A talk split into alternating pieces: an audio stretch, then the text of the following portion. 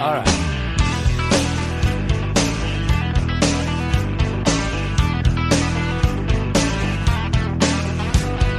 Many of us have herpes.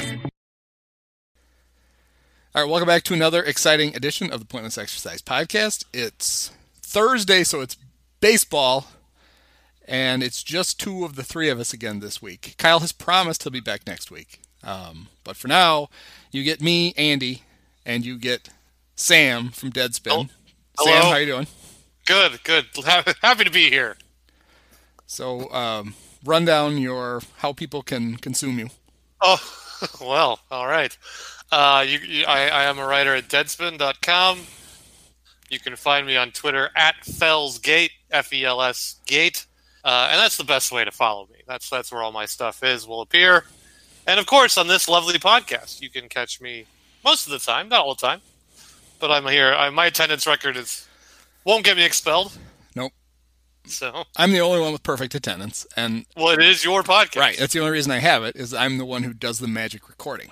Is this the Bears one, or is this the Cubs one? I can't remember. Yeah, this could either be the Bear one, or the or the Cubs one, or the one where Mike Donahue and I just start talking about former players and coaches to amuse ourselves. Well, I mean, that's both of them, really. Well, that's where that idea came from. That was how do we keep Mike didn't want to commit to having to actually watch every Bear game, although he does.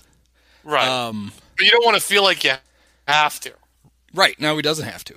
And so we thought the most fun part of the Bear podcast last year was just us getting off on these wild tangents. And I thought, what if we built the whole podcast around the wild tangent? So that's what we did. and I got Mike Not a bad Pusateri to do the Bear podcast. So I'm up to Well, you- I'm up to three. man. Yeah, I'm doing three a week.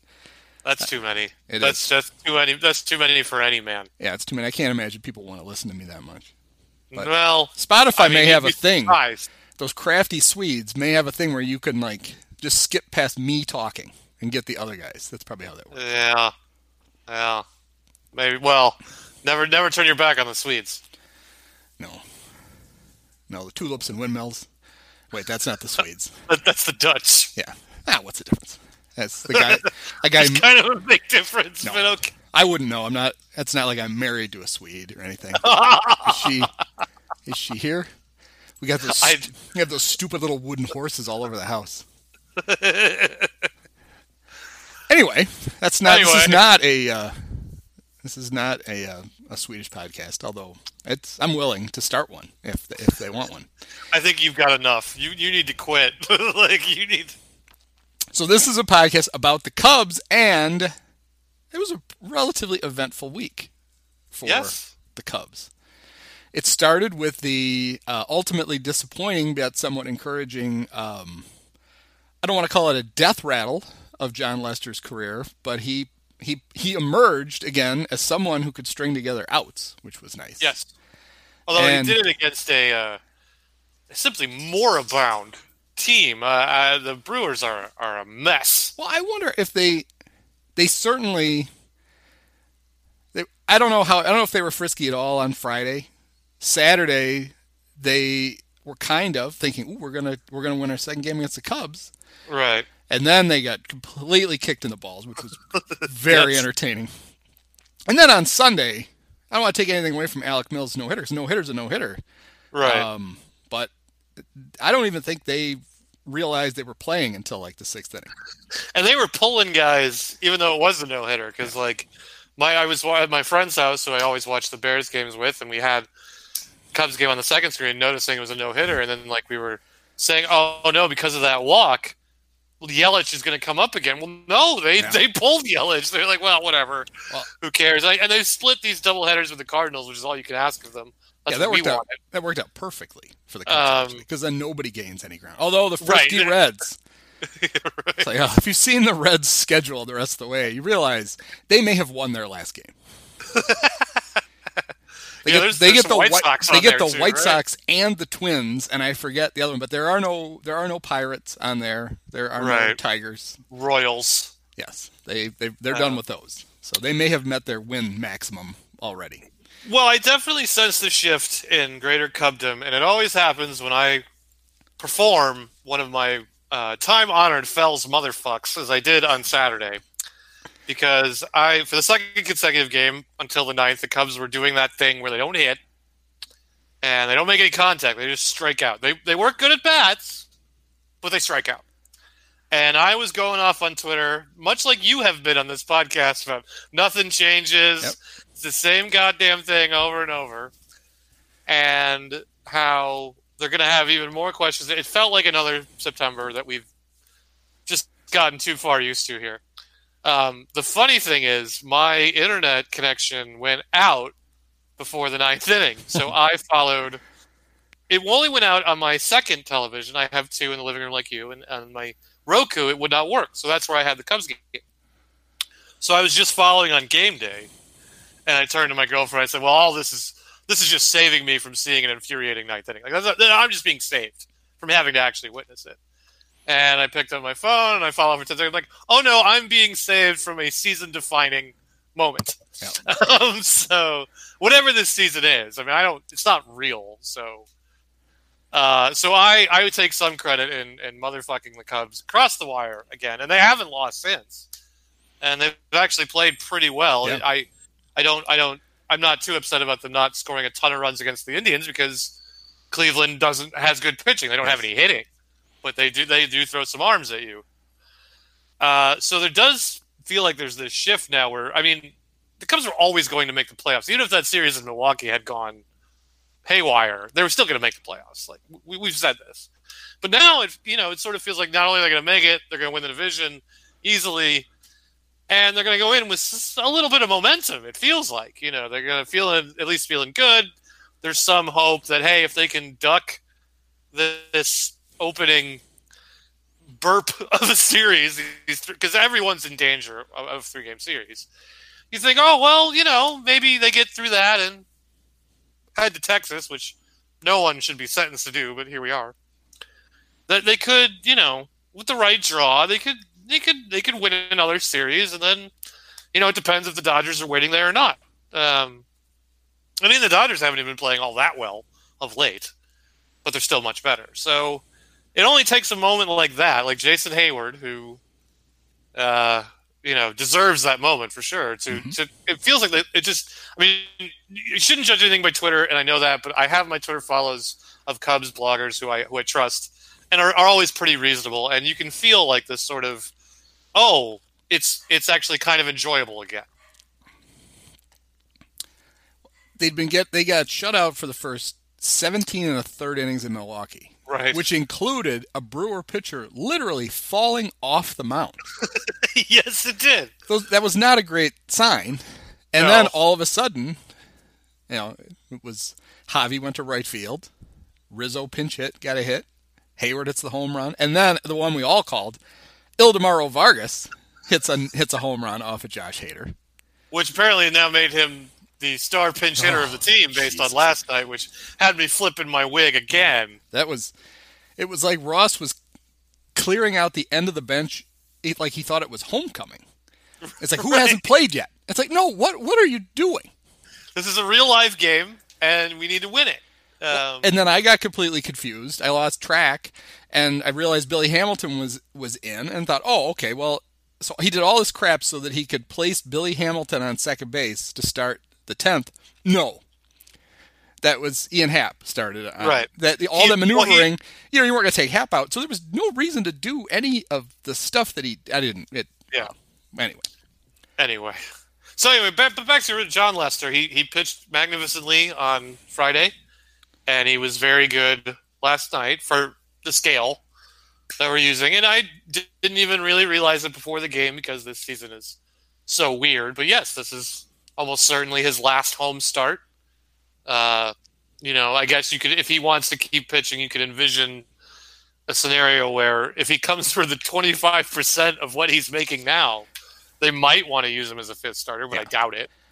he Uh, he basically tweeted today that he wants to go one more year and he'd like it to be with the Cubs. But that didn't come with a he didn't tweet out a dollar amount. Right. Well, he, yeah, if he wants to play for five million, Yes. you'd think about it.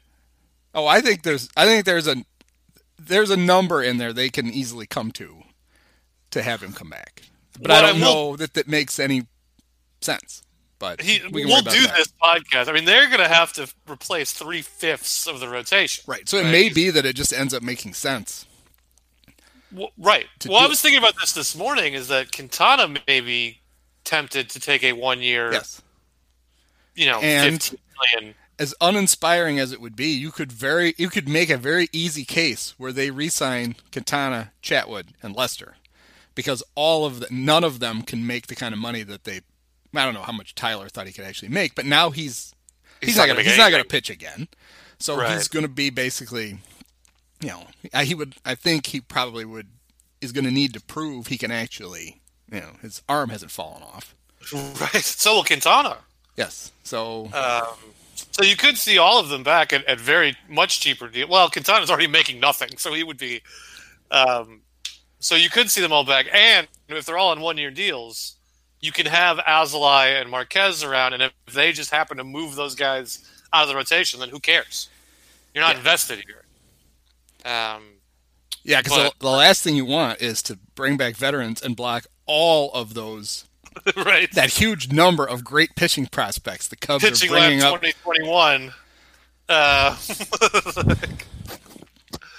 so, I mean, I'm still pissed Alzolay isn't here. Like, oh, Rex Brothers look good. No, Jesus, I didn't. I mean, look good. What he's essentially throwing batting practice. Yep. Well, he keeps. He, Kyle Ryan keeps warming up. He doesn't pitch. Yeah, he keeps. He keeps warming up. I swear he's he. They use him as a threat to the current pitcher. yeah, I think. Look so. who's up. If you don't you straighten out, replaced by this guy? he's coming in, and they're like, oh shit. They just Hey, do it to Kimbrel. They always have him up behind Kimbrel. It's like, all right, you know. We're if- supposed to be positive, so let's. Well, I'll try and stay there. well, we could be positive about Craig Kimbrel We could. He's been very actually, good. Yes, and even the you know it was shaky. You know, you and I, I'm sure both had the, we had the same flashbacks to the you know the, the Cubs with the late home run off a Hader and uh, you know a big game at least for them, Right. and then oh shit, um, who's going to come in to close? And I said before we started that I had, I completely misremembered the um, the 2018 version of this. Thought it all happened in the ninth inning. It didn't. Rizzo's go-ahead homer was in the eighth. That's why Carl's Jr. came in because you know, God forbid, you know, the eighth inning was his, and then he made a mess of things. Um, I even went back and rewatched because you can easily find uh, the inning if you want to do it to yourself. The Why pitch you he com- the pitch he complains about, where he thought he he thought he got the strikeout on Braun to end the inning. It was Wasn't a close. 80 mile an hour curveball that was. I would just to give him credit, I'd say it was two feet too high. Okay. But Carl tried to walk off the mound as if that was going to sell it. right. And then he walked Moustakas on four pitches, none of which I, they were lucky any of them hit the apart. catcher. He just fell apart. Right. So then that ties it. Cishek comes in for the ninth in the tie game and makes just a complete mess of things. Hits guys, throws a wild pitch. I guess I think actually it was a pass ball. Um, walks a guy, and then they they get to two outs, and Bryant tries to turn a just. It was not a good decision by our beloved KB. He could have easily gone home and gotten the second out. Instead, he tried. He was a long way from third. He did get there to get the get the second out of the inning, but the throw to first had no chance, and they Had lost. no So-. So, anyway, here comes Kimbrel, who they have to use because they've already used Jeffress is down because he pitches he pitched the last two days. He'd already used Wick. So and you, and you, you, you're sensing the same thing. You're like, it's- this is this, this right. coming again. It's- I'm not so concerned that it's Kimbrel, but it's Kimbrel without a net. You don't have anybody else. If he if he makes a mess of it, he's just gonna have to make a mess of it. The first two guys get hits, but they're they're sad little hits. The one is like back spinning its way through the infield. It was not hit well. The second one, Bryant's playing first base, goes off his glove. If it's if it's an inch closer, it's a double play. Um, but that was it. Those two guys get on. Kimbrel works his way through it thanks to a a strikeout of former Cub legend Dan Vogelbach, and uh, a very questionable. Well, then the the last part of the flashback was ball hit right to third. Ildemaro is there, makes a very questionable decision. Decides he's going to tag the runner going to third, which is nice if he can get him. You get the lead runner, and he dove Right. at him and he got him. And then Right. he caught the he caught the liner. Cubs win. Haha. That's a huge win. That's the most exciting end of the game um, so far in the season. This is great. Can't top this. And then the next day, Alec Mills throws a no hitter. I mean, he you never you, like you said you can't you can't really talk to him about no hitter. But my my fear is that they're like, oh well, Alec Mills is cemented in the rotation now for for years. It's like, well, let's like it was not even two weeks ago that everyone was like, we cannot keep this guy in the rotation. Yeah, I mean, And- it, it Miller Park So- seemed like a terrible place to pitch him. Yeah, I wrote, I think, in the newsletter that you want him to pitch in parks that can be described as cavernous. yeah, but that was not one. I mean, and I don't, you know, I know Sheehan was shitting on it a little bit, but that's his way. I mean, I I didn't watch the entire game because the Bears were on, but from what I saw, I mean, there were a couple like close calls, but it's not like guys were pulling homers back No, there or were diving into the gaps. I mean, there, he, there were really kept, only kept there were only three tough plays in the whole game. Um, Mm-hmm. Happ made a nice catch on the great Jedd Gyorko, hit one to the wall. Happ ran back and got it. Um, Schwarber had one that we didn't even really notice at the time because he didn't. We weren't thinking no hitter yet. But um, Yelich hit a sinking liner that Kyle Eich made Yeah, a nice catch on. one. And then the only other one was um, when uh, the very very heavy legged Avisail Garcia hit one to Javi, and Javi took a little extra time, I think, to load up his throw, and or he dropped the ball. and he almost beat it, but didn't. And that was Right. that's as close as they came to actually getting a. Um, Also had I mean, the, I'm also had the great moment in the game. Javi has had a week of Javi things. yes, Javi he- apparently has his mojo back in every possible way. Um, the other night was it last night? Two nights ago, he scores from first while On a stolen stealing base. second base. yeah. Just kept going and made it. He had one of the great all-time Javi thing moments in that in the no hitter where he's on second. There's a sack fly. Schwarber scores. Javi runs to third. Realizes that uh, the great Eric Sogard is, for some reason, throwing the ball to second base. never called timeout. Right. But he wasn't even throwing it around the horn. He wasn't throwing it back to the pitcher. throwing it second for some reason. Maybe he thought Javi left early. So Javi's like, well, But that's not how you appeal. no. You have to give it to the pitcher. The pitcher gets on the mound. He steps up the mound. He throws to second. Maybe he just wings it to second. Javi's like, well, fuck this. I'm just going to score. And does. And then um, Craig Counsell lost his mind. Right. And I think Craig Counsell lost his mind because he realized if I get tossed now, I can still see the end of the Packer game. so I'm just going to get thrown out. It was one of those where he literally like the you could. It was almost where the umps are like, uh, uh, uh. If you if we have to work today, you have to watch it. You, you have to you stay out here with me. And it went on and on and on. Finally, they threw him out. So, uh, so he gets It's like- tossed. It's like that old. I think it was. Uh, uh, it was uh, not Miguel Cabrera. The other, the other hilarious third baseman, Adrian Beltre. And he he they, he told the story. It was the last days because he just retired. It was the last days, and he was just telling the story. So he told the story. I forget what ump it was, but it was a spring training game. And the ump told, or the manager told Adrian, he had to play all nine innings of this spring training game, and he did not want to play all nine innings. So he told the ump, like in his first at bat, "Look, they were going to make me play all nine games, so that you got to throw me out of here, so I don't have to play all nine. And the ump said, "If I got to be out here, you got to be out here." So Beltre proceeded to just throw the most heinous, curse-filled insults at him after every pitch, and they on this athletic story, they actually found the video, and you can see the catcher just dying. Like he's just he's in tears, laughing. Starting the ump's like, "I am not throwing you out. You can say whatever you want. I am not throwing you out." It's like after every pitch, he's turning around, just mfing and this and this and this. The ump would not to the point where even Beltre is laughing. Like he, he can't even he can't even control himself.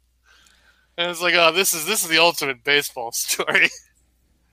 Yeah, in um, as a kid, I read both of Jay Johnstone's books, which I Okay. thought were hilarious. Actually, I've, I've reread parts of. I have them still from when I was a kid. They're around here somewhere, and there is funny stuff in them. And one of them was he had two moments with the Phillies. He led the league in doubles one year. He was he. I think he was he was tied with somebody on the last day. He hit one into the gap that neither Yeah. fielder got to, and so he just stopped at second base. He could have easily gone to third. And he's like, I'm not going to lead the league at triples, so he stopped at second. And then the next year, he, he knew it was his last. He knew the Phillies weren't going to bring him back, but they put him in the Right. lineup on the last day to to start and presumably play the whole game. So he purposely got himself tossed during his first at bat and then went home. packed up and So left. he like basically was like on the road back to California before the before the Phillies game ended. Sammy Sosa would Uh. Sammy Sosa would have approved. Um, anyway, But uh, so, I get so the whole Alec Mills. Right. I Alec get the whole idea that yes, it was not a dominant performance. He only had five swings and misses, the fewest since the great Dallas Braden. Oh God, Yes, he has ruined my A's broadcast Yeah, too. he's he's really I think that's what Marquee wants Dempster to be. And I'm like, no, Yeah, no, I think so don't. too. And I don't think Dempster is that. no. But Uh, during the drone delay last night, Yeah. the Dempster shtick started. And I Oh, thought, oh God. God, if this is if, if he if they encourage him to continue to do because you're right, he's very he's almost too well not too. I I wish he would just not be there. Mm-hmm. Uh, he's very dull, do competent I suppose, but dull doing color a- analysis, which is better than the alternative. Right. But all of a sudden, he had time to fill, and talk show host Ryan Dempster started to come out, and it's like, oh God, just go away, stop. it. So did they when they had they, the first one of these drone delays was in Minnesota?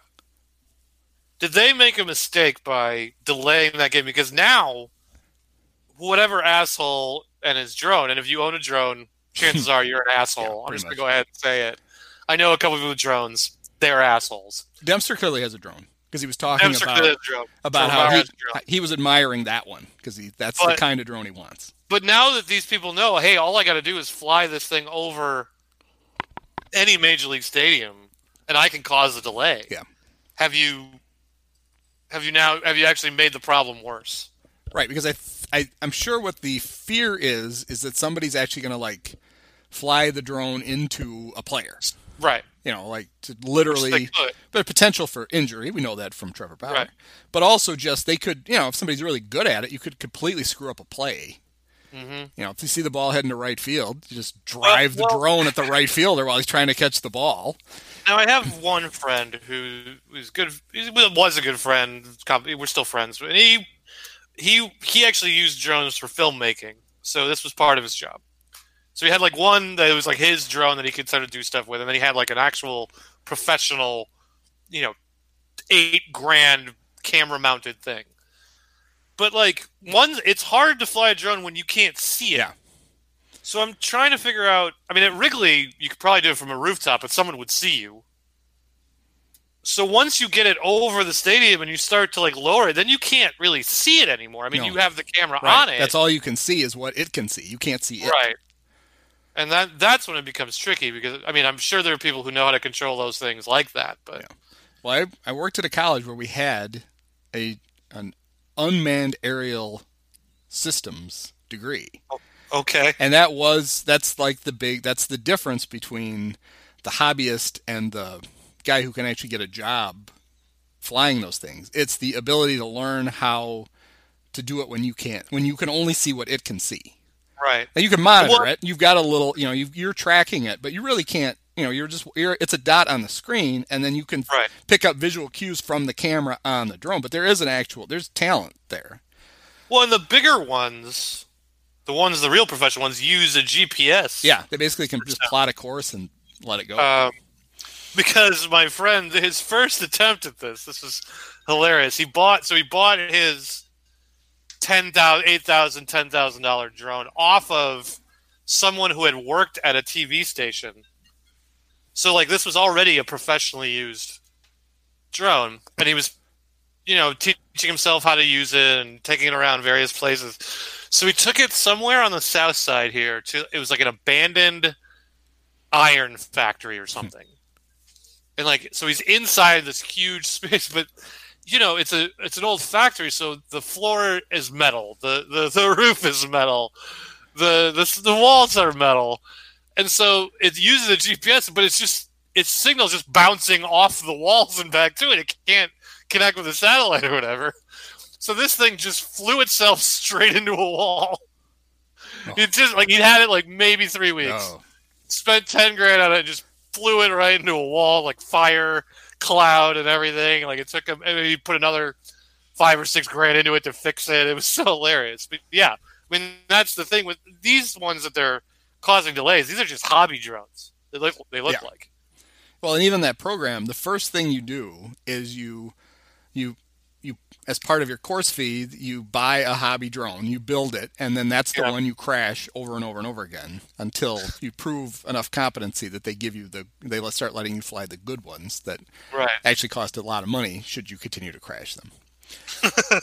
um, so I'm sure people are riveted by I'm Continue to crash them. sure people are riveted by drone talk. Yes, Um, we should move on here. Anyway. but I, think. Oh, we're talking about Da- Dallas Braden got us off Yeah. onto Ryan Dempster onto drones. Um, right. so I like the fact Mills said that in the you know he spent the top of the ninth basically getting ready, you know, think, thinking his way through the three at bats that he knew he was going to have, and then Garcia's supposed to come up, and it's Tyrone Taylor, so he had to step off the mound for a second because he didn't expect that Right. you know the whoever was managing for the Brewers because Counsell probably really wasn't managing because he was feet up on his desk, you know, watching Packers Vikings. He's like, I don't care, just finish. that it." was that was a definitive. You deal with this Yeah, shit. I'm done. Injection, Like, And then uh, Jace Peterson pinch hitting for uh, Oh, my God. Yelich. Did did you hear the Bob Uecker call of the? I Uh, did not.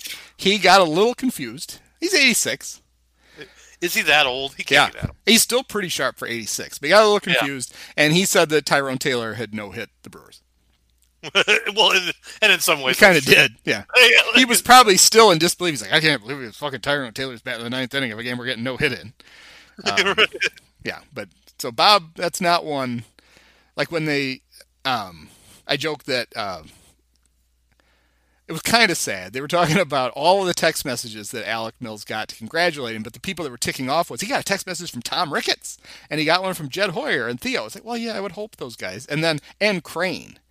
I was like, oh, I bet that's one he treasures. Yeah, And that- that's gonna I joked that Crane let him know that Marquee would be happy to provide him with a, a you know, a keepsake video of the no hitter if he would just pay the twenty nine ninety five shipping and handling. right. um, they they probably won't put the Brewer audio of the final out on the uh, on the the uh, um, you know the extras on the Right. DVD that they give him because he got it wrong. But still, Well, it's still cool to have your no, not only to have a no hitter, but to have it called by Bob Uecker, even incorrectly. yes. Well, and uh, you know, Pat did. A, I heard Pat. Pat was that was very good, and Alec was like he thought it was really cool. You know that he'll always have a copy with Pat Hughes describing the end of his um, no hitter. Um, but yeah, I mean he's so it's his 15th career start. He throws a no hitter. I don't know how many more he's going to get, but he'll always have that one. He'll have two Um, more this season, right? He has two starts this season, Yeah, and then, well, he he he, he might get a playoff start. And he, I, I, I hate to be the bearer. yes, there are not a lot of other of other options. He certainly is Well, on the playoff roster. We'll no get to what. that. We'll get to that. But he seems like a cool guy, so it's I'm glad he'll always have that. No matter what else happens in his career, he'll always have a no hitter. Then there's the great thing about the fact that there've only been two no hitters ever thrown at Miller Park, And then both by Cubs. both by Cubs, and only one of which the Brewers were actually at. So the Cubs have been at more no hitters in Miller Park than the Brewers have. And the Brewers, yeah, they've attended more no hitters. That's quite a, a lot of history in that park. Yeah, man. Yeah. Yeah. Yeah, and For- it's not. such a weird place. And now it's not going to be Miller Park anymore. Now it's going to be American Family Insurance Field. it's gonna be Miller Park. What a terrible. I mean, ain't nobody calling it whatever. It's Miller Park, and that's just what it's gonna be. Yeah, there's no, and, and it was one of my favorite parts of the the Ricketts uh, awakening to how it was it was going to be more difficult to monetize their purchase of the Cubs than they thought. Because one of the big things was they were going to sell naming rights to the stadium, and they actually had their consultant tell them, "No, the naming rights are worthless yeah, because whatever company buys them knows no one will ever call it that. It will Right. always be Wrigley Field. The only time you'll ever get it is you'll force your own announcers, you know, eight times a game to work in the actual new sponsored name of the stadium. But other than that, Well, no one will ever call it that, and you're gonna have a hard time that's why they finding Gallagher Way. And, Yes, and- right. So they've had to just name everything else, Yeah. which they would have anyway. That was all part of the plan. Um, I would have played hardball. I would have gone to the gum people and said, "Hey, we're going to take the name off the park. What do you want to give us to keep it on there?" Although if they were savvy, they'd say nothing. Here's five bucks. Right. Here's some, some Like- gum. yeah, right. Do you like Do you like spearmint, Todd? You do. I bet he does. There you go. There you go. Take a take a case. Oh, I got him. I swindled him. I swindled him now. Tom, Um, you're never gonna believe what a great deal I got for the naming rights. Yeah, right. I got all You're never this gonna believe what I worked. so, anyway, well, boy, um, we're not even through the yeah, through their. Yeah, that's the weekend, They haven't even got to Cleveland yet. and they had a two games. They've they four and zero against the the tribe this year. Yes. Yeah, they haven't lost to Cleveland since Game Four of the World Series. That's not correct. They've played before. Oh, they did. They played in 2017 or 18. So Cleveland must have think I- come to Wrigley. Yeah, Okay, I believe so. that's it. Because I remember that you know, I remember the Indians trying to preempt everybody's tweets by basically, yeah, we remember we blew a we blew a three game lead the last time you guys right. were here. It was like early in April. It was very cold. Okay, that's too bad. Yeah, I mean, you, you know, Les they they had the film film on there. less they're mowing them down in Game Five, which I was at. So I, you know, I still haven't seen much of the highlights or whatever. But That's a Um, fun. That's a fun rewatch. I have the well, you can watch it on YouTube. You don't have to, but I have the DVDs. And Game Five is is fun. Well, you were there. One of the things that I impressed me the most about that game was Cub fans over the years had developed a very bad but very deserved reputation for when shit started to go bad, so did they. yeah, But game five was pretty loud from the very beginning, which was was. very anti. It was not like, you know, getting down 1 0 in 07 and 08. And then it didn't hurt, obviously. Lester strikes out the side in the first inning. Things go crazy. The Indians score, but then the Cubs come right back and take the lead, and then that certainly helped. yeah. I I I remember walking in thinking, oh boy, is this is this going to be really quiet to start because Mhm. we've already we've already given up. But it never felt like that inside because I think even even down three one at that point, the World Series at Wrigley Field is Yeah. still such a mind blowing idea at that point that people are still excited to be there. You know, like like like like it's the last home game no matter what of this incre- of the best season of our lives. Whether even if they lose the World Series, it's the best season of our lives. Yeah. 103 games. Yeah, the Cubs weren't exactly bathing in penance all those Right. years. So, uh, but yeah, there was none of that. Even even when Ramirez was it Ramirez who homered uh, to go up one nothing. Um, you know, there was still a sense. I mean, once you got into the fourth inning there, because then it's like, okay, now we're gonna get into their bullpen, and that's Yeah. a problem. So when Bryant homered, it did feel not just exciting, but there was this palpable exhale. Um, like, okay, we're not gonna have to come back against this bullpen yet. Yeah, because And then and even on the Rizzo should have homered. He hit it Yeah. in the actual well, where you know the one spot you can hit it, and then um, because even on the uh, broadcast, Smoltz starts to talk about how the Cubs probably had two innings to score before they had to start worrying about the Indians bullpen. Right, And he's like, he goes, they really should probably score right here. And on the very next pitch, Bryant hits home run. homers. So Speaking of Kris Bryant, uh, a couple hits this week, but he, again had to take like two days off. And we talked about this last week, and I but I I watched Bryant now, and we know that his problem this year was the wrist, which is just about the worst Yeah. thing a, a hitter can injure. But when I watch him, it just doesn't look like his legs are in his swing at all. Now Bryant's always had this very smooth, quick. It like when Bryant really got into one, it never looked like he got into one. yeah, You know, it just it, it was just the way his swing was. So I'm having a hard time, but it, it, it always looks like the butt goes the wrong way. Like he's always he's all arms. Not that he's getting fooled or shy away, but like it just looks like his whole body is not in his swing. His his his legs aren't in it, and I sort of wonder if there's something lingering that they're not talking about, or if he's just off his mechanics or what. I mean, I don't.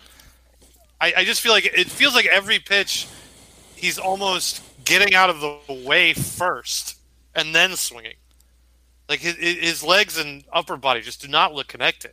Well, he's heating up because he Right. He finally tied Steven Souza with in RBIs. They both have five. Right. So there you go. okay. Yeah, something Well, is clearly My concerns are clearly allayed. amiss. And then I really thought Jason Adam uh, was going to end his season with that weird throw to third that required Bryant to, you know, literally Right. do a pirouette on top of the bag. It's like, oh, this that's the this is where he ends up in a heap, and then the trainers go, nope, he's fine, and then three days later he's in traction in a hospital somewhere. right. But only like after playing twice. yeah, well, you got to gut gut through it, see if it's really right. clearly toughness is not his problem because if they tell him, yeah, you could play, he's like, okay, and he tries to play. Yeah. And yeah, I don't know. I mean, of all the Cubs that this has been a completely wasted season for, he's at the top of that list, Very top of the list. which is problematic considering he only has one more. But Well, maybe. yeah, is he is his poor play pricing him into the Cubs? You know, hey, we can afford. He's bad. We can afford him now. That's great. Well, I mean, he's going to be here next year. I mean, I just can't. You'd be. I mean, you were always trading him for seventy-five cents on the dollar last winter. Yeah, they're to the point now, where you're better off. Right. Maybe if if you're bad next year, you trade him at the deadline. Otherwise, Right. Yeah. Otherwise, you're riding with him all year and then see what happens at the end Right. of the season. Um, and and then if he gets hurt and bad, if he's hurt and not good again, then maybe you're handing him a one or two year pillow contract or whatever. Like, I mean, See, yeah, this is all working out for the Cubs. This all year, working out for the Cubs. this year, the their three, four, and five starters have no market outside of them, so they all have to come back. Maybe Right. next year, some of your, some of, maybe Schwarber has a lousy year, Bryant has a lousy year. Hey, we're just keeping everybody together. This is Well, great. Schwarber is having a lousy year, but it's a very strange year because I looked this up, and I'm not. I don't do the daily Cubs fan graphs check as I did when I was writing about them exclusively. But Schwarber's having some awful luck because he has the highest hard Mhm. hit percentage of anyone on the team. Now he's pulling a lot more balls this year, and you, you don't like to see that. You'd like to see him use the opposite field. Um, but he he's hitting into some bad luck because he's crushing the ball. Yeah. Which is And why it doesn't feel as bad as the stat as well. So, and who cares about batting average? But you see Right. the batting average, like, oh, that's awful. Part of his problem is that he still can. He's so pull happy still that if he hits it on the ground, he's out because there's four infielders over there. But he, the bad luck comes into like last night he did it where he rips one to left and it's right at the third baseman who's not playing anywhere near third base, but he clearly must he must always you know they talk about when you're a pitcher you got a tunnel, you know you got a tunnel that way all the pitches look the same. Schwarber apparently tunnels his line drives to left field to the point where you can just put a guy in the tunnel and the ball goes right to him every time. Yep. Um.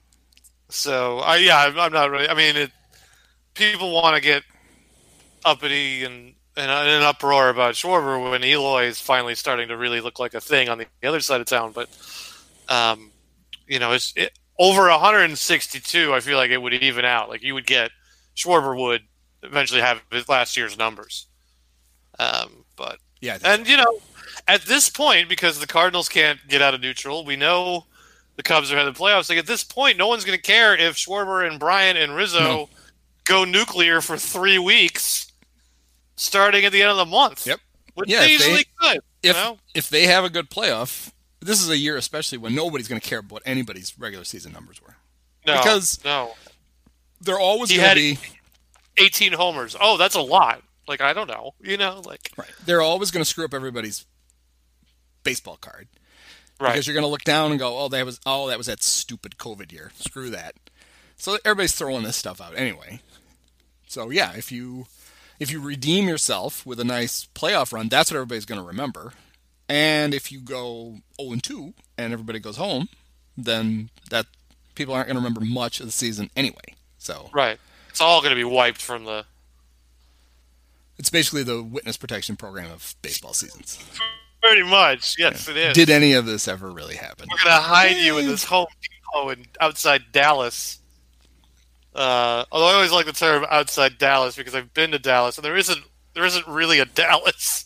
there isn't like oh, this is the city of Dallas, and these are the outlying neighborhoods and suburbs. It's all outlying neighborhoods and suburbs. That's why they call yeah, it downtown, but like All right, that's why they have the obnoxious.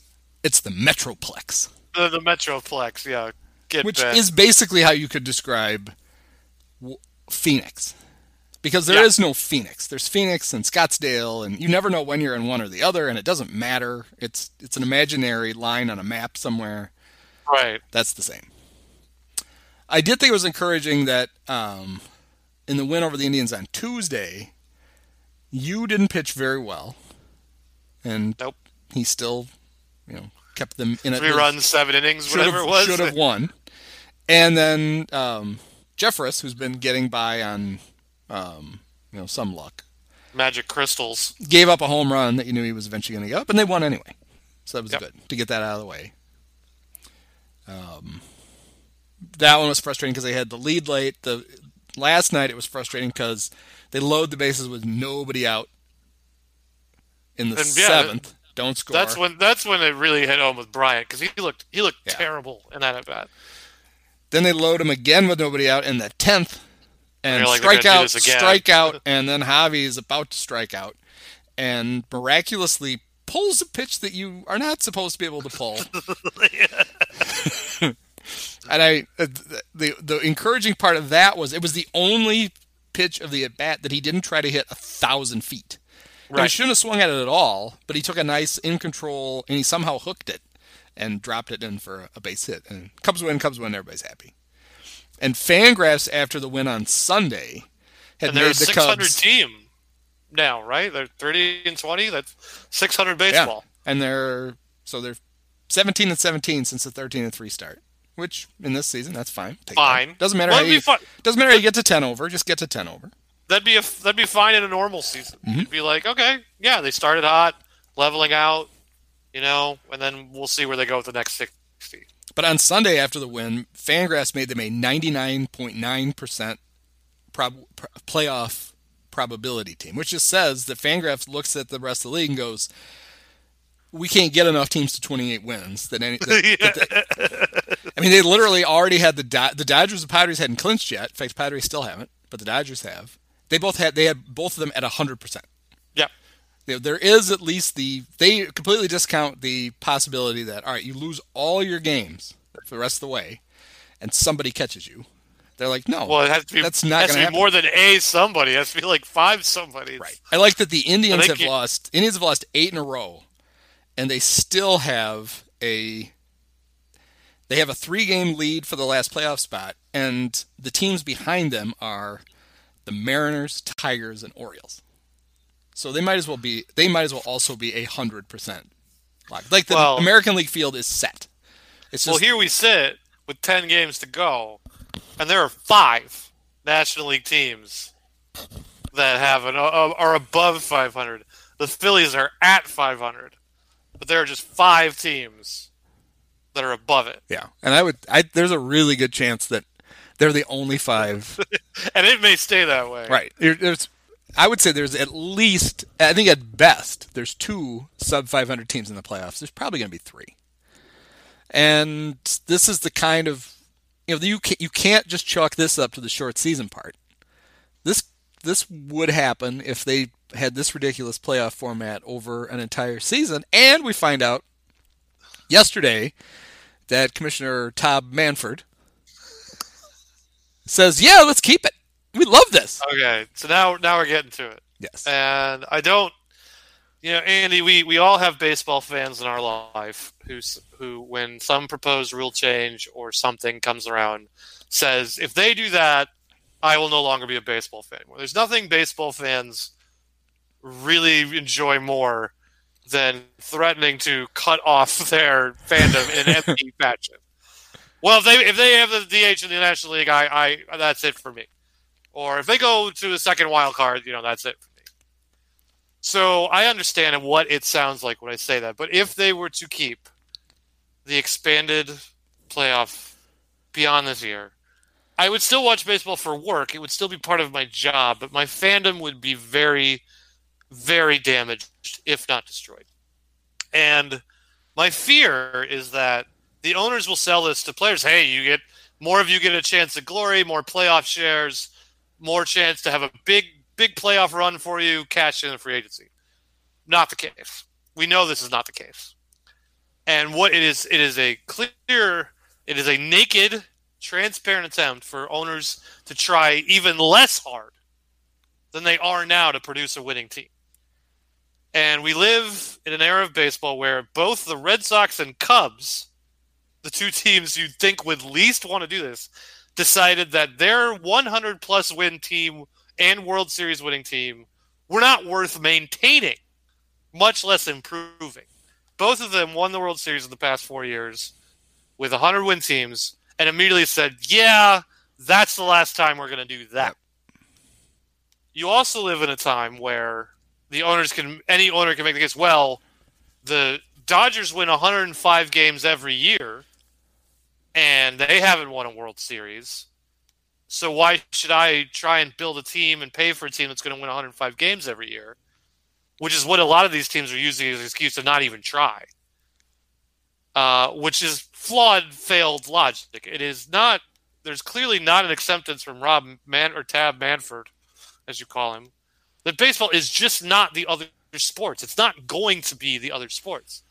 And so to reduce six months of this to meaning to, to just meaningless, and we're just going to toss everyone in a three game series is it i mean what what are we spending april through september doing there's no point to it, it, it you're just saying we're going to cut the league in half and then it's going to be to- even more random than it already is and if you wanted to expand the playoffs, fine. Make everything best of 11.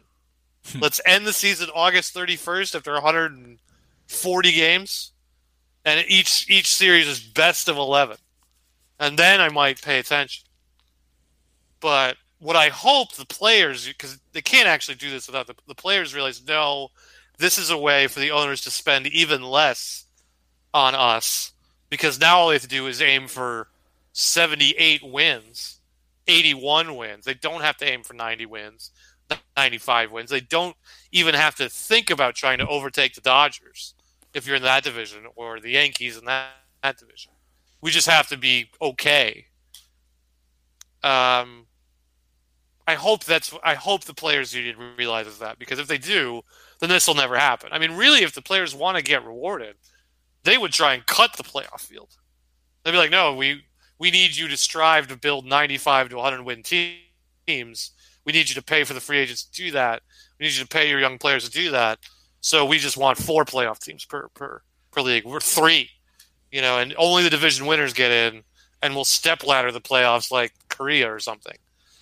But that's not going to happen. But I feel like the players will probably not go for this 16 team thing permanently unless they really restructure how that payout goes. Yep. Because what are playoff shares for for every player? It's like it's a lot to you and me, but to guys making twenty million a year, I don't I don't think it's that much.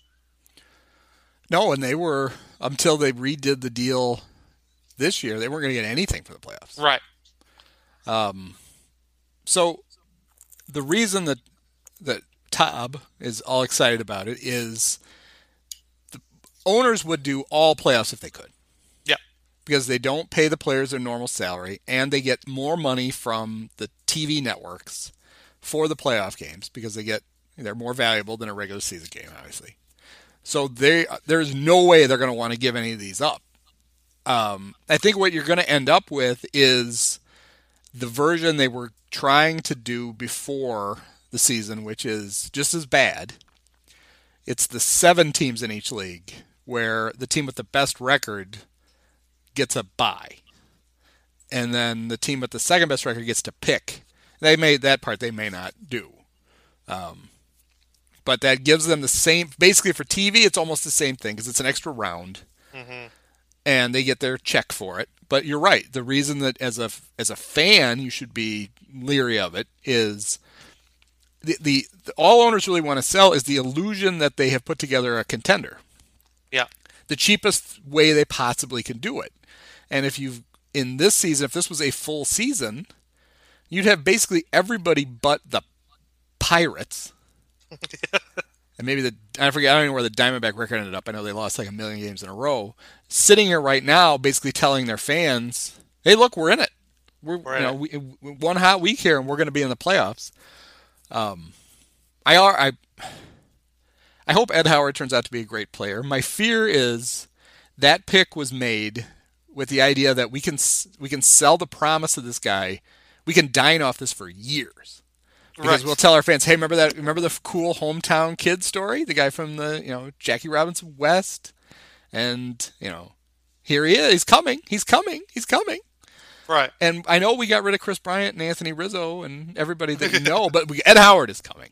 Ed And Howard's coming. This makes it even easier for them to do it because they could still plausibly, and I say this in air quotes, contend without those guys. Now they have no realistic way of winning anything that anybody gives a shit about. But they can say, well, no, you get in the playoffs, and then you know the playoffs are a crapshoot. You know, it all starts Right. over. And you get hot for you know a couple of you know. That's what they're going to try to sell. So fans should be like, no, we don't want this. Uh, players definitely should be like, no. a lot of fans don't think about it that deeply. no. Fans are like, oh, gonna- that's cool. More playoff. They're going to see that the NBA and the NHL works this way. So why? So th- it's just going along, but it's just not the same game. No. It's one of those that the players and the players don't want to do this because if you ask for but the only way this works is if you if you set a minimum salary, minimum payroll for every team.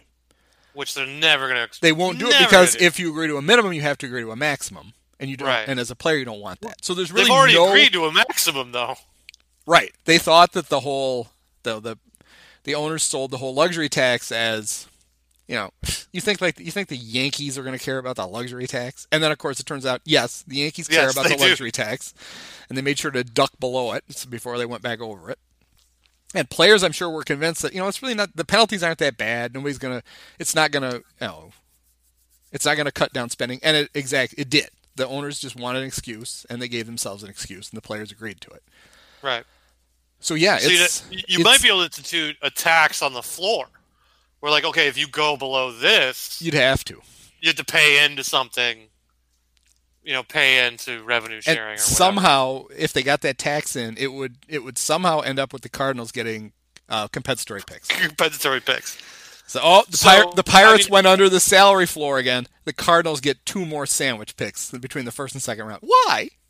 Well, that's I mean, the way we it's worked just. it. I mean, and, and the argument always is, well, basketball and hockey have this, and you know, but it's and not all the best team doesn't always. But like, I understand that, and sometimes the regular seasons in both those sports are a real slug. But it's just a fundamental difference in the sport. There is a difference in the, especially in basketball, to getting a top seed because there is a difference between those teams over seven games. I mean, upsets do happen, but they're not that common.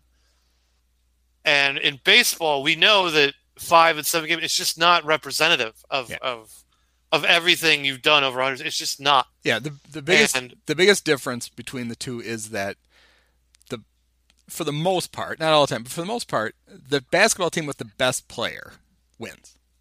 Yeah. Wins the series because So that guy that guy you can't you know it's not like baseball where he, you know he's not only going to get a chance to score four times a game, and Yeah, he if he's ball and, and if he's a pitcher, you know he's not even going to be in most of the games in the series. In in basketball, if you have LeBron or if you had Jordan, he's going to play almost all the game, and you're not going to be able to keep the damn ball away from him.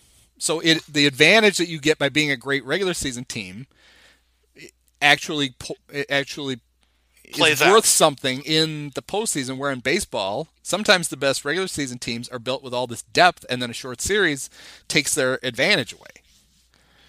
Yeah, and and and and with the NBA and hockey, like because the schedules are different, and, and especially hockey where things are always weird. You know, okay, the President's Trophy winner rarely wins the cup. I think the Hawks might have actually been the last team to do it, but generally, the team that has won the cup over the past few years has come from the very small group at the top. It has been a one or two or three seed that is among because of points and ties and shootouts or whatever you know, it's hard. So most seasons, it's hard to say. Well, this is clearly the best team because they have the most points. Well, they have shootout wins or whatever. And I feel like it's been the same in the NBA too. It's not always the team with the best record. It was when it was with the Warriors, but then the Warriors would just take off some games in the regular season because who cares? But it would come from this select group. Like you, the playoffs would start in both hockey and basketball, and you'd say, here are the four teams that can win it and should win it. And almost always it's one of those four teams. Yeah. Baseball, it just won't be that because in a short series, it just does not resemble, which we'll get to because I think it will actually resemble it more this time. But we'll get to that. Well, It's just not the same thing. It's not this. Baseball needs to embrace the fact that it is just so different from anything else. It's not going to ever be cool like basketball or football, and it shouldn't want to be. It's so different. It's not equal. There's one guy in the field for one team and nine for the other team a lot of the time. Like they're not the same number of players. It's just it's just a different thing, and it needs to embrace the fact that it's different in every way. And this will absolutely neuter what makes it different. Yeah, and a good example of it is you don't even have to leave town to see it. So the White Sox are having this great season. 23 and 6 Right, in the they're gonna- past 29 games. You know, they're only, they're all, they're likely, although it's not. You know, Tampa could still catch them. I guess Oakland could too, but they're likely to be the the top seed going into the playoffs, where they'll end up getting Cleveland, who Who could, e- Who could- easily who could easily have the better starting pitcher in both of the first two games and send the White Sox home after two days. and not it could be it could be like 36 hours yeah, depending on how they schedule it. Um and, and we accept that for this season because this season right. There's no. There's doesn't matter. very hard to avoid that. Right. So, but to do that permanently, like that's just, it's just not. I don't know. Other the only benefit, and it's the only benefit that ever matters, is that the owners will get more money, and they won't spend as much money. So they will keep, they will get more money, and they will keep more money, and that's all they're after. They're not after making the sport more popular, or doing something that gets more people interested. They'll couch it in that, but this is that's all this is, and you will just ruin what makes baseball great is the day-to-day nature of it the slow build to the end.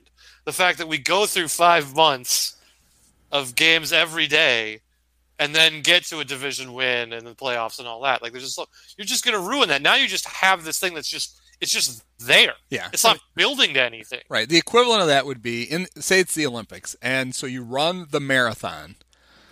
When you finish the marathon, all you've done is you've seeded one through eight, a hundred Right. a hundred yard dash, a hundred meter sprint to determine who actually who actually gets the gold medal. You know, two completely different disciplines. And you're like, okay, well, yes, for the bulk of this race, you're gonna, you know, you're gonna have to run 26 miles. But then when you get to the end, then we're just gonna have, we're gonna let everybody rest for a day, and then we're gonna have a hundred meter sprint, and that's really gonna determine who wins a marathon. You'd be like, well, that's Right. fucking ridiculous.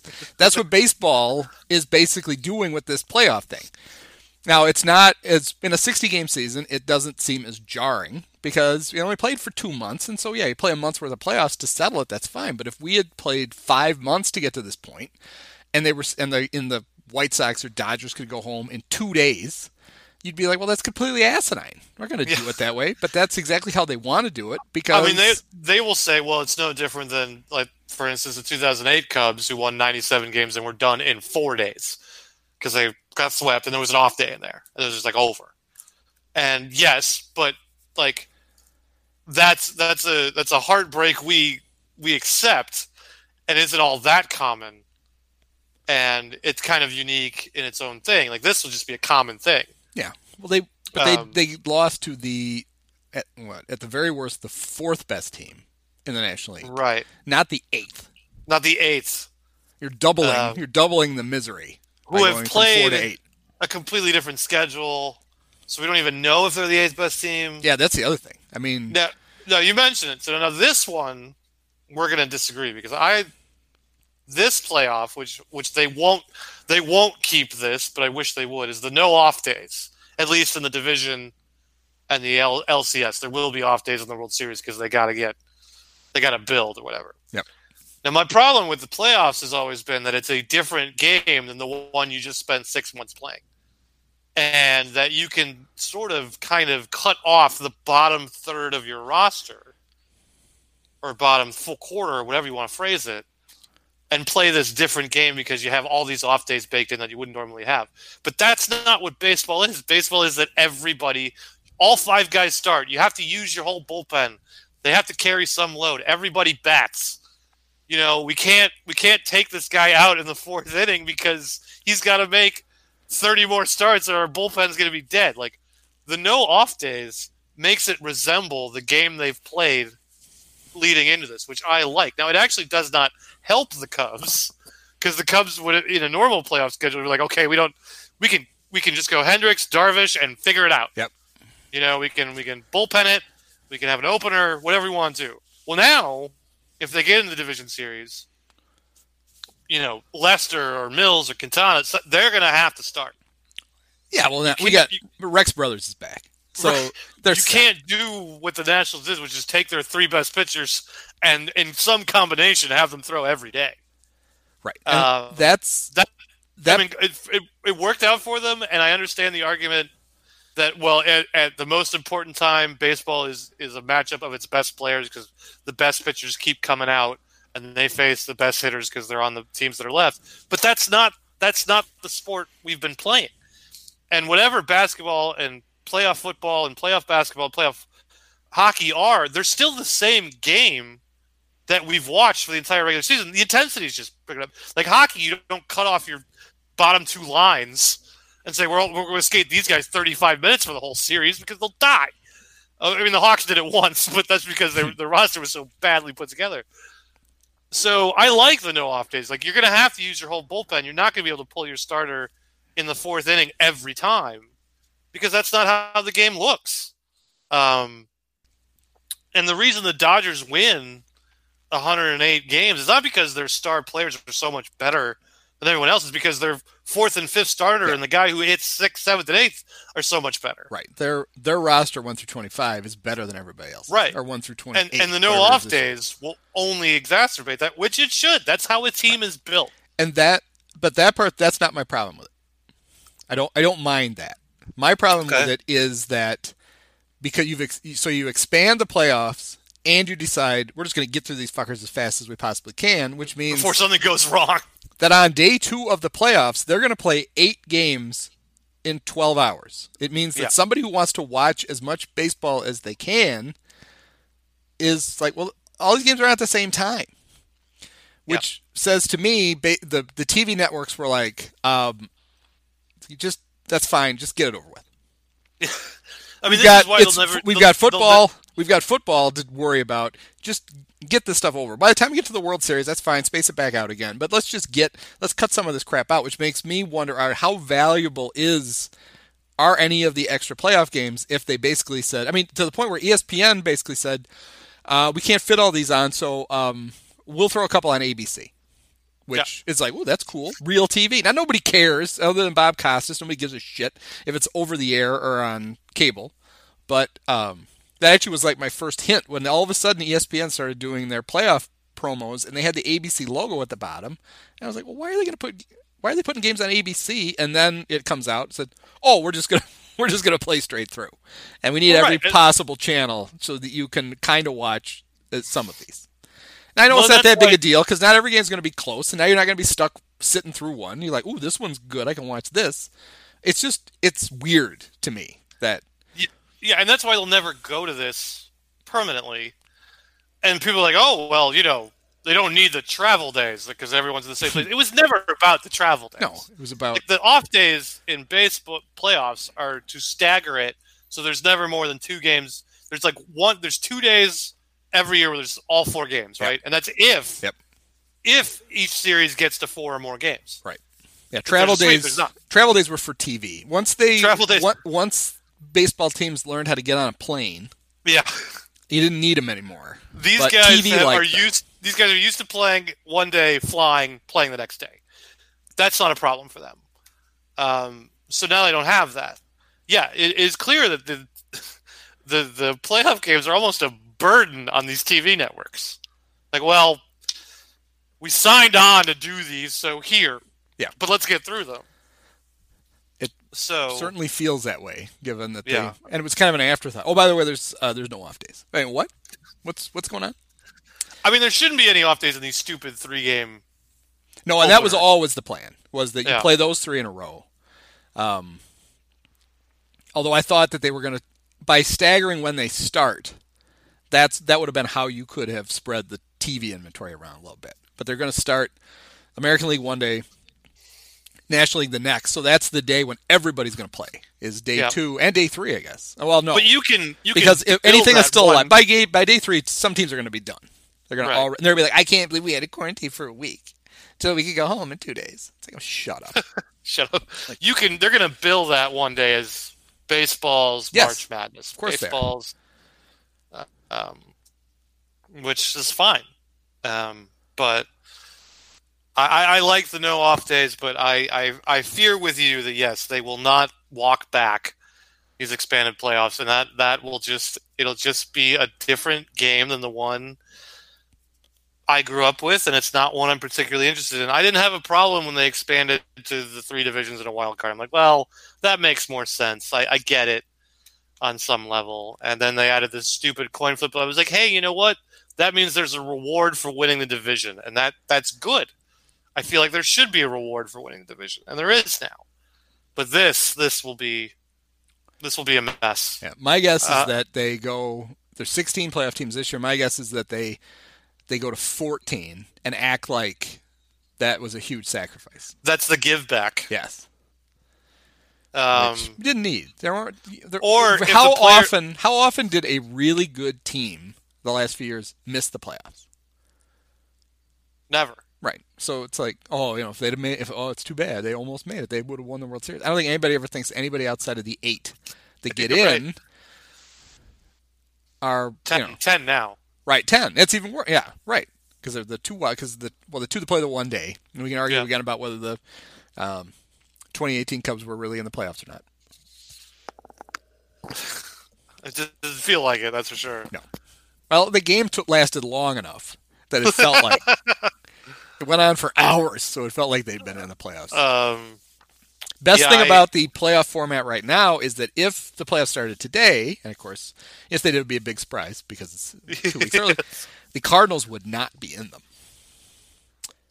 well, and The San Francisco Giants Giants would, would be, be. the eighth seed. Going well, they up- also tried to sell this. Some people tried to say, this, "Hey, look, Mike Trout will finally get to play playoff games." Uh, hang on a sec.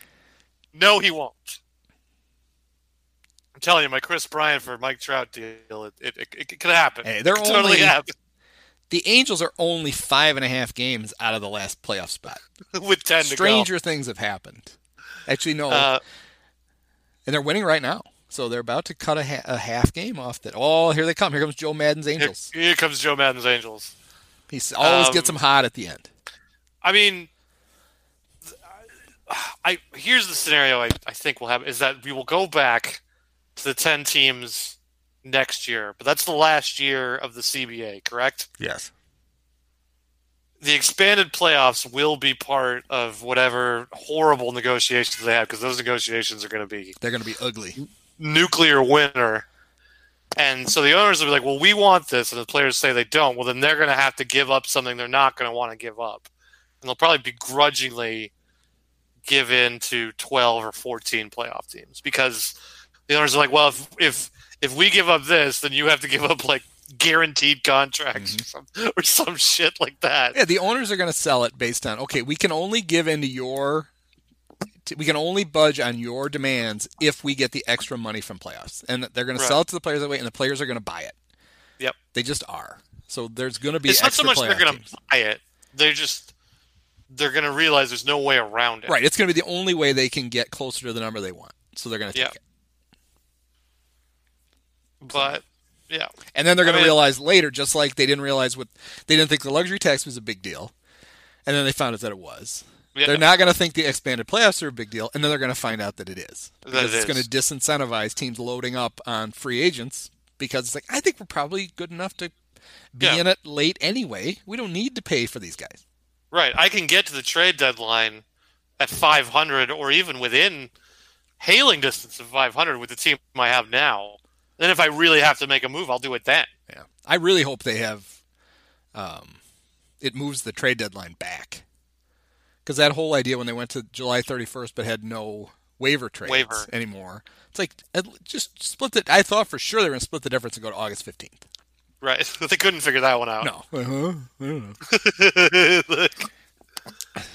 um, Yeah, I, I, it's, I mean, I, I really fear, I really fear that's what's going to happen, and it just would truly alter how I see the game and how I, how I'm a fan. Because what, what would be the point of investing a summer's worth of emotion and time and money into following your team when a you're probably gonna have a playoff spot locked up by Memorial Day. Like if you, if the Cubs in a normal season with 16 playoff teams started 13 and three, you have a playoff spot locked up. Like it would be hard to be so bad for the rest of the season if you're capable of going 13 and three to miss the playoffs. Like you need one good month. You need one month where you go 21 and nine or 21 and eight, and then you're in. Well, you're essentially in. I'm sure we go back on this. We do when they were like 10 and 2 this year. Yep. They were in.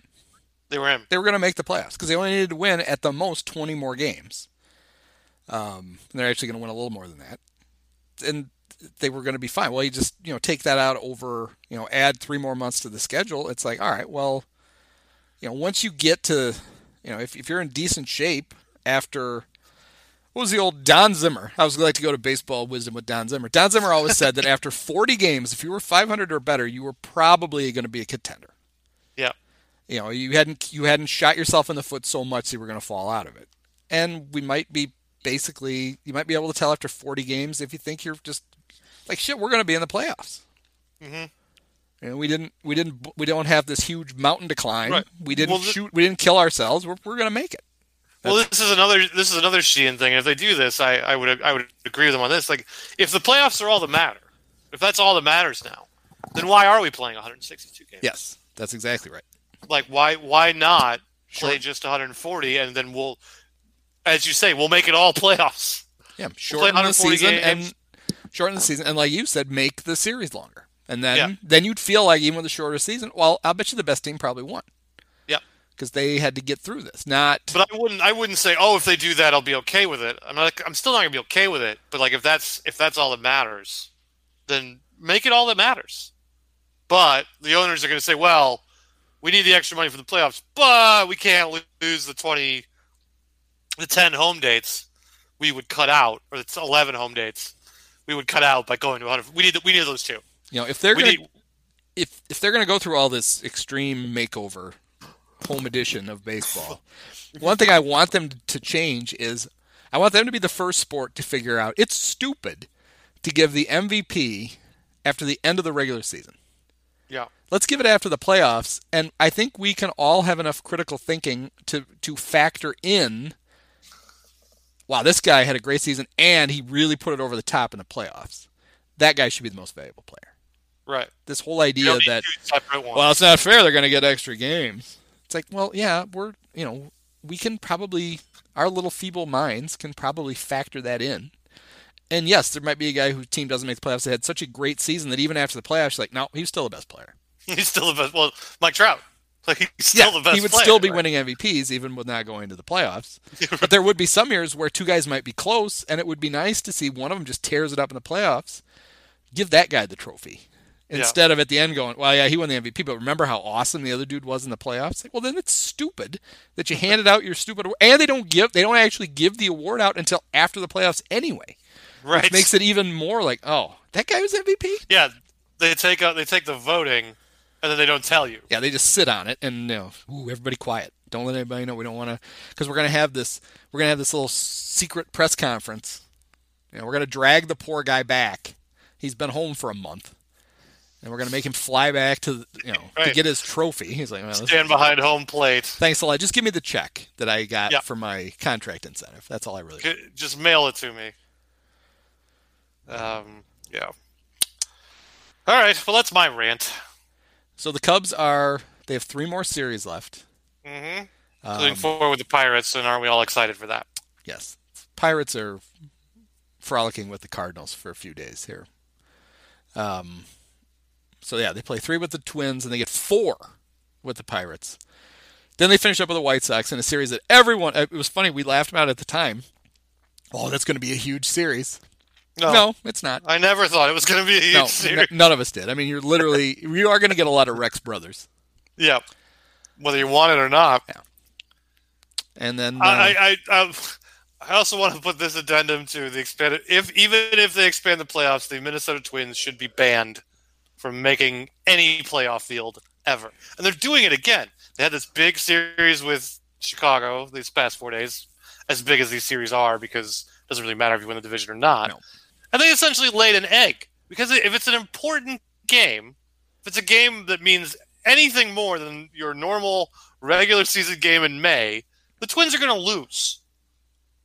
That's what they do, and it's it's like generational now because it's it's like three different eras of Twins teams have done this. Yep. Where they show up to the playoffs, they get their ass kicked, and they go home. So why do we keep giving them a playoff spot? Them and the New Orleans Saints and uh, who else? Can, the Houston Rockets. Let's ban them all. For, you can't make the playoffs. I'm sorry. You can't until you prove why you should. Like you can't. You can't be in here. We're just going to give your spot away. well, you could limit it just to the state of Minnesota. Yeah, you could. Yeah, just say, all right, you know, you with your four teams, why bother? what are you doing here? Play out the regular season, wave goodbye to the fans, go home, because you're just prolonging the inevitable. Anyway. You're wasting our time.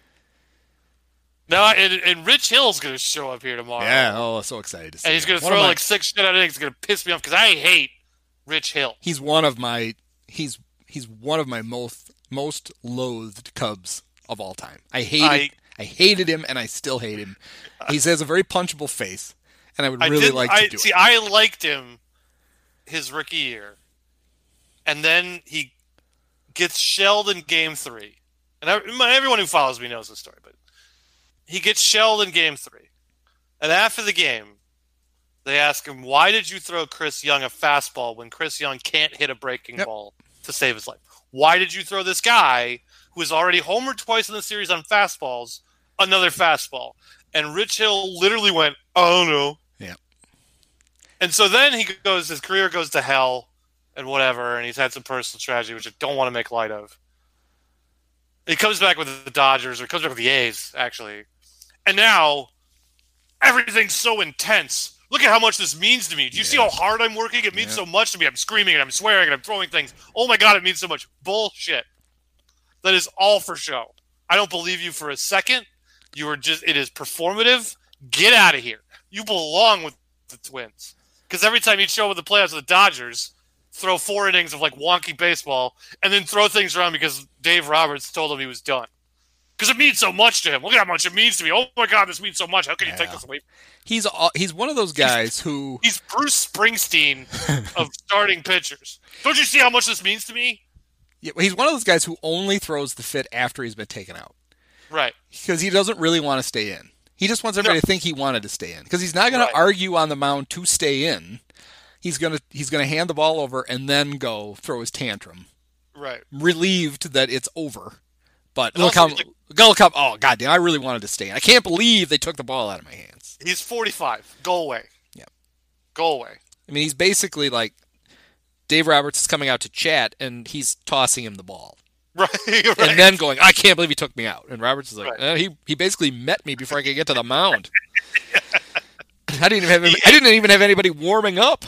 he tossed me the baseball as soon as I crossed the baseline. So I didn't know what else to do. Yes, it's the hold me back, hold me back. Right. He's the whole fake yeah, guy he's the fighting. yeah, he's the Sean Rodriguez of pitching. Yes, no, that's perfect. So, you know, if the Cubs can shell him tomorrow, I'll consider this season a success.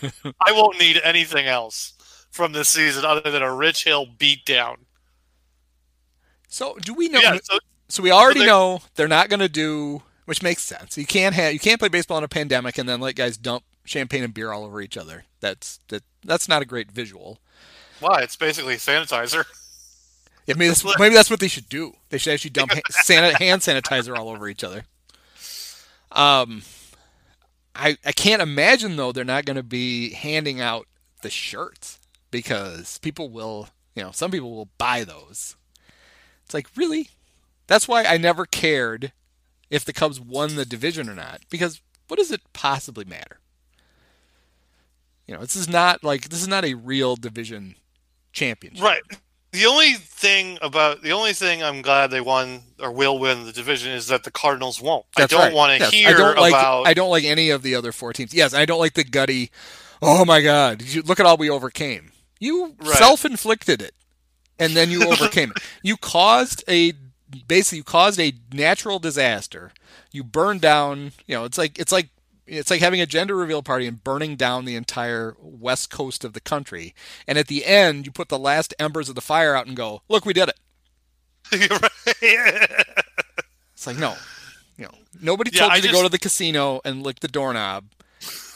so the fact you had to play a million games in 12 days, that's tough shit. That's that's on you. Yeah.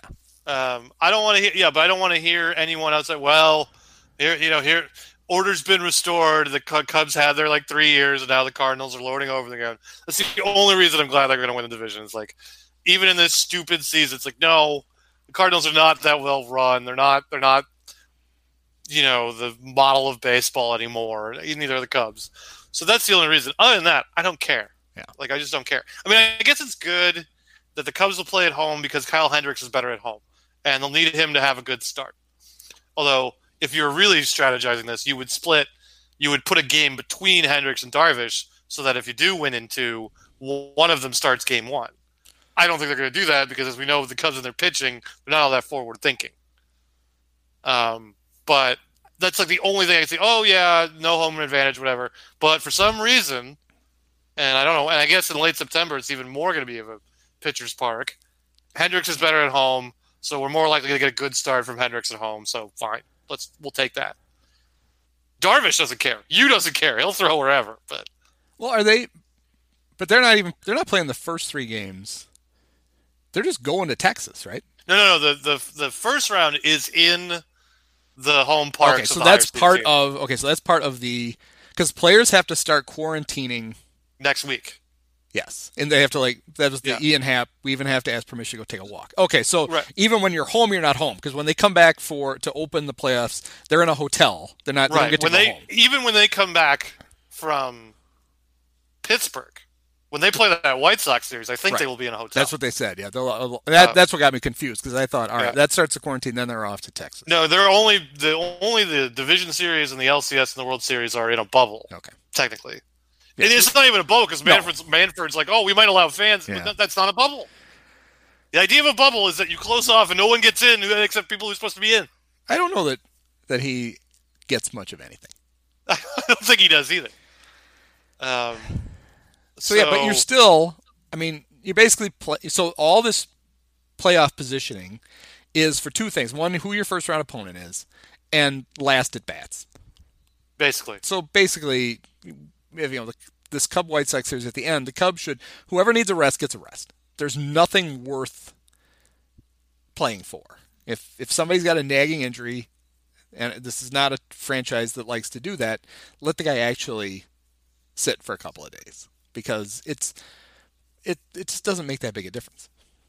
Right. So the Cubs are the two or the three seed. They're they are one game above the Braves, another team that should probably be banned from the playoffs forever. Well, the Cubs will have they will have the tiebreaker over the Braves. So all they have to do is tie them. what is the tiebreaker? It's your interdivisional record. Oh, good which makes no sense. It's another one of those. This whole season is is whacked. Like we really have no idea. As good as the White Sox might be, we have no idea because all they've it just like we don't know how good the Cubs are. They've only played the Central, and the Central is not good. the National League Central, especially, was bad, and so Yeah. and and we don't know. I mean, it's assuming that the you have to assume the Twins are good to even think that that the Sox have proven anything against anybody yet. Um, it could very well be that the teams out west are actually, you know, have proven much more because you know there's better teams there. We just don't know that. But I then mean, to have Cubs the first really to have the first tiebreaker be something that the teams can't control at all. yeah.